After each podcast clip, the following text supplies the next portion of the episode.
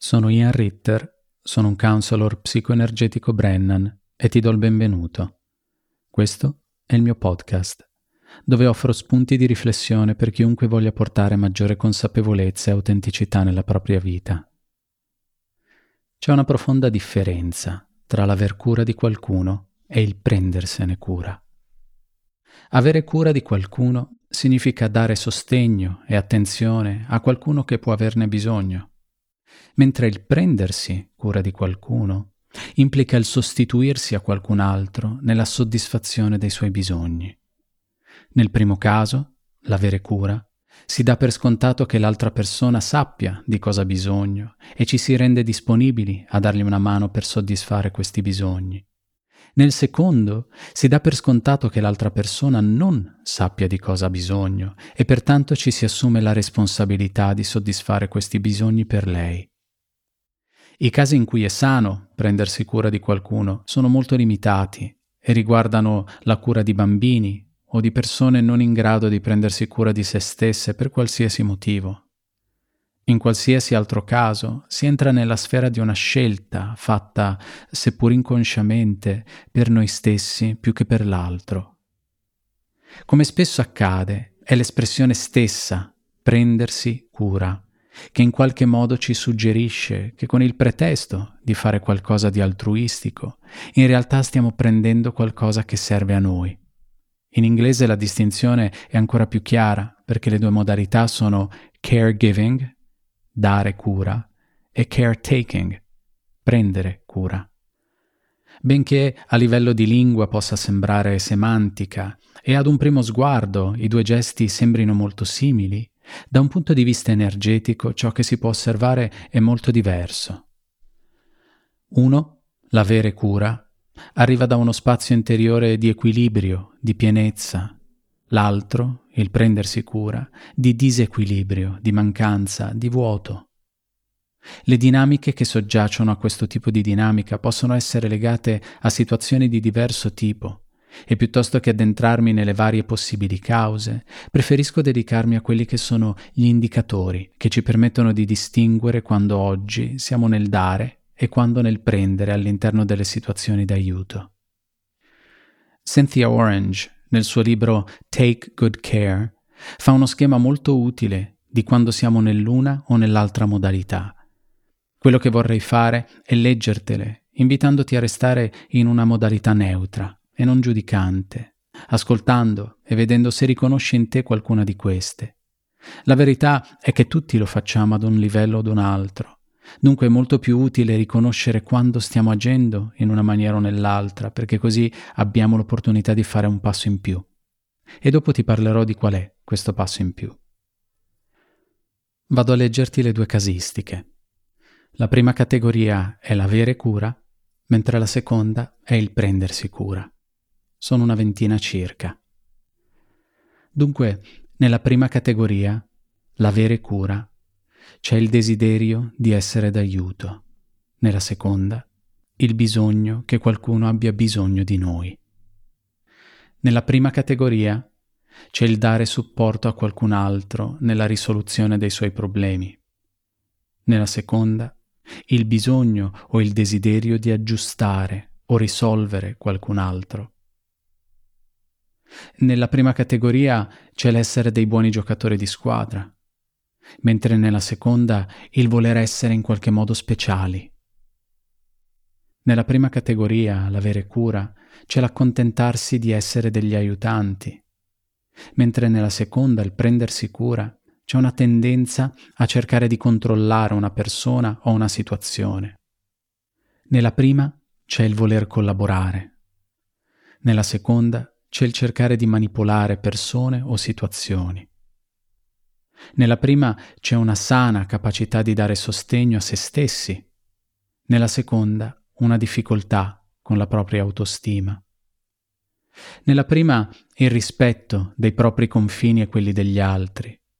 Nella seconda c'è un violare o essere non curanti dei confini altrui. Nella prima c'è un essere in grado di declinare un invito o un'offerta quando è necessario farlo. Nella seconda c'è la difficoltà a dire di no. Nella prima c'è una buona capacità di prendersi cura di se stessi. Nella seconda c'è una tendenza a mettere i bisogni degli altri al di sopra dei nostri. Nella prima c'è un essere tolleranti e non giudicanti. Nella seconda un essere giudicanti e critici. Nella prima c'è un comprendere che siamo responsabili solo per le nostre azioni e i nostri sentimenti. Nella seconda c'è un sentirsi responsabili per i bisogni ed i sentimenti altrui. Nella prima agiamo da uno spazio di generosità e compassione senza chiedere nulla in cambio. Nella seconda spesso diamo per ricevere, ovvero aiutiamo per ricevere gratitudine, apprezzamento e accettazione. Nella prima cerchiamo di condurre una vita bilanciata, mentre nella seconda abbiamo spesso vite sbilanciate. Nella prima c'è un sano rispetto per se stessi e gli altri, mentre nella seconda c'è la tendenza a voler accontentare tutti. Nella prima c'è un essere ascoltatori attenti e attivi, nella seconda c'è la difficoltà ad essere dei buoni ascoltatori. Nella prima c'è una capacità di scegliere e mantenere le priorità. Nella seconda c'è una difficoltà a scegliere le priorità giuste per noi e a rispettarle. Nella prima proviamo spesso un senso di gratitudine. Nella seconda proviamo spesso un senso di risentimento. Nella prima cerchiamo di mantenere uno spirito di generosità mentre nella seconda adottiamo spesso un atteggiamento da martire. Nella prima siamo genuini nell'espressione di ammirazione e lode per gli altri, mentre nella seconda spesso esageriamo negli elogi verso gli altri. Nella prima manteniamo sani e appropriati confini. Nella seconda abbiamo la tendenza a farci coinvolgere eccessivamente nella vita e nei problemi degli altri. Nella prima prosperiamo in relazioni sane che hanno un buon equilibrio tra dare e ricevere. Nella seconda abbiamo spesso relazioni sbilanciate, piene di alti e bassi. Nella prima rispettiamo le opinioni e le scelte altrui e accettiamo le scelte che qualcun altro ha fatto per la propria cura e salute, anche se possiamo non essere d'accordo. Nella seconda diamo spesso per scontato di sapere cos'è meglio per qualcun altro con una forte spinta a voler aver ragione in merito alla cura di qualcun altro, anche quando non ci è stata chiesta un'opinione. Fai pure un respiro profondo, o ricomincia proprio a respirare se per caso hai trattenuto il respiro durante tutto l'elenco. È facile entrare in tensione quando si riconoscono modalità che ci appartengono ma che preferiremmo non avere. Qualcos'altro che potrebbe esserci successo è di riconoscere in qualcun altro una o più delle caratteristiche della prima categoria che magari ci dà particolarmente fastidio. E questo è utile, oltre che normale, perché se consideriamo la possibilità che ciò che riconosciamo in qualcun altro lo stiamo appunto riconoscendo, allora vuol dire che probabilmente ci è familiare ed in qualche misura appartiene anche a noi. Dunque può valere la pena di prendere nota del fatto che quella del prenderci cura degli altri, che fondamentalmente è una modalità difensiva, viene implementata qualche volta o spesso anche da noi. Cosa intendo dunque con quel passo in più di cui ho accennato all'inizio dell'elenco? Bene, nel momento in cui ci stiamo relazionando a qualcuno che ha un problema o non sta bene Spesso restiamo focalizzati sul fatto che stiamo facendo qualcosa per quest'altra persona. In realtà, come abbiamo visto, il prendersi cura è molto diverso dall'avere cura. Dunque, nel primo caso stiamo prendendo qualcosa per noi stessi, poiché sentiamo una mancanza di qualche tipo. Naturalmente possiamo continuare a fare così, giustificando il nostro comportamento con il fatto che stiamo facendo un gesto altruistico, generoso e quant'altro. Ma la verità è che se questo nasce da un nostro bisogno, con il pretesto dell'altruismo stiamo cercando di soddisfare questo bisogno. Dunque, allo stesso tempo non saremo pienamente d'aiuto all'altro e non saremo in grado di soddisfare questo nostro bisogno.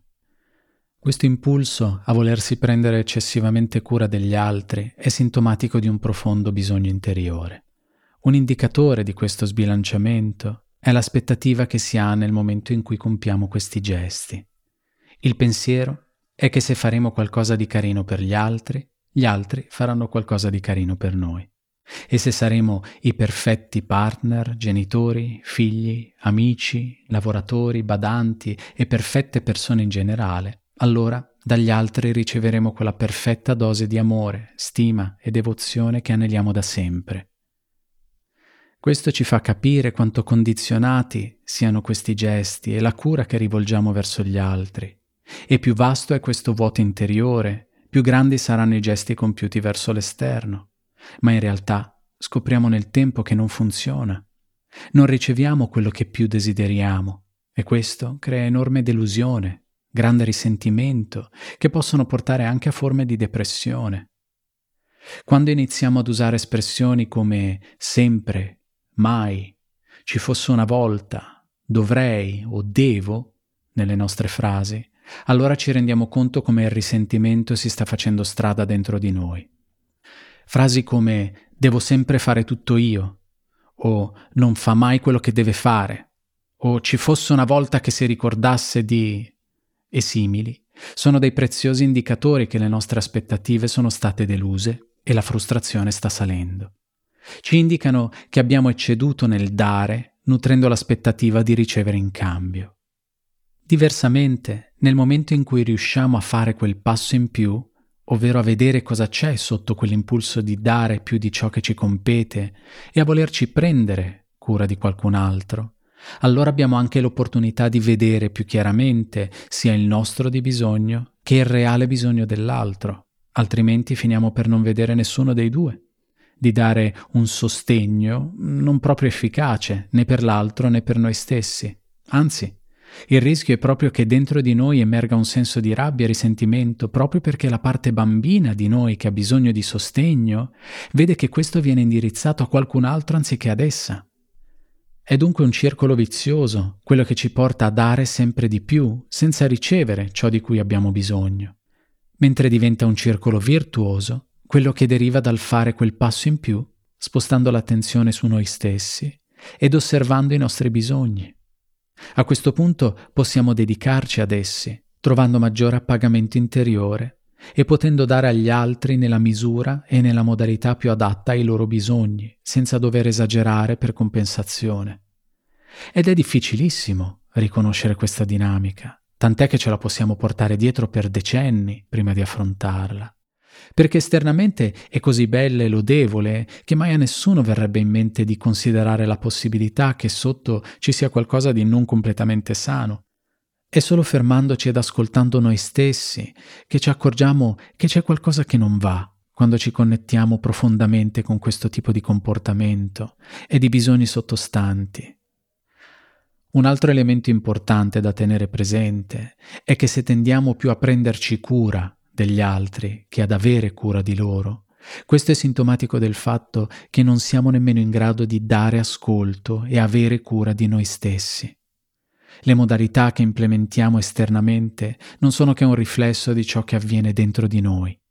Se dunque siamo più focalizzati sull'aggiustare le altre persone che non a dare loro sostegno, allora significa che dentro di noi vediamo i nostri bisogni e le nostre fragilità più come problemi da risolvere che altro. Questa stessa incapacità ad accettare ed accogliere con amore le nostre fragilità è la stessa che ci porta a disconnetterci dal nostro sentire ed andare avanti col pilota automatico nel voler risolvere gli altri. Tutto ciò allunga soltanto i tempi prima che venga fatta la scelta consapevole di rivolgerci verso l'interno ed affrontare quei bisogni che a gran voce chiedono di essere soddisfatti. Ed in questa dinamica possiamo finire tutti, anzi Spesso nel momento in cui c'è una modalità inconscia di questo tipo, finiamo per fare scelte professionali e di vita proprio per poterla mantenere in essere. Scegliere di diventare genitore, fare il medico, l'infermiere, l'insegnante, il volontario o qualsiasi attività impostata sull'aiuto alla persona può essere una scelta inconscia dettata da questo bisogno non visto. Ed è anche per questo che così tanti professionisti di questo tipo si sono rivolti a me nel corso degli anni, perché prima o poi questa tematica viene a galla e chiede di essere elaborata. Questo naturalmente non vuol dire che se c'è questa dinamica e se è fatta una scelta in funzione di essa anni or sono, allora la nostra genitorialità o la nostra carriera sono delle farse. Anzi, se sotto c'è un'autentica passione e vocazione, allora è l'opportunità per lavorare su queste tematiche e far emergere i veri intenti che alimentano la propria vita. Un lavoro terapeutico in questo senso può naturalmente portare a fare meglio ed in maniera più sana il nostro lavoro oppure ad orientarci nella direzione che più si addice alle nostre vocazioni, prendendoci cura dei nostri bisogni in un altro contesto più consono ad essi. Come per tante altre dinamiche relazionali, raramente siamo sempre nell'una o nell'altra categoria. In base alle tematiche che non abbiamo ancora elaborato e al lavoro che stiamo facendo su di esse, non è raro trovarci in una terra di mezzo tra l'una e l'altra soprattutto proprio perché dipendono da nostre tematiche interiori. In base a come ci sentiamo giorno per giorno, allora tendiamo più verso l'una o l'altra modalità. Dunque cerchiamo di non giudicare noi stessi per le volte che cerchiamo di prenderci cura di qualcun altro, anziché di averne cura. Cerchiamo anche di non definire noi stessi sulla base di questo comportamento, poiché non è altro che il riflesso di una nostra fragilità e di una necessità di una parte molto giovane di noi stessi che ha grande bisogno della nostra attenzione, del nostro sostegno e del nostro amore.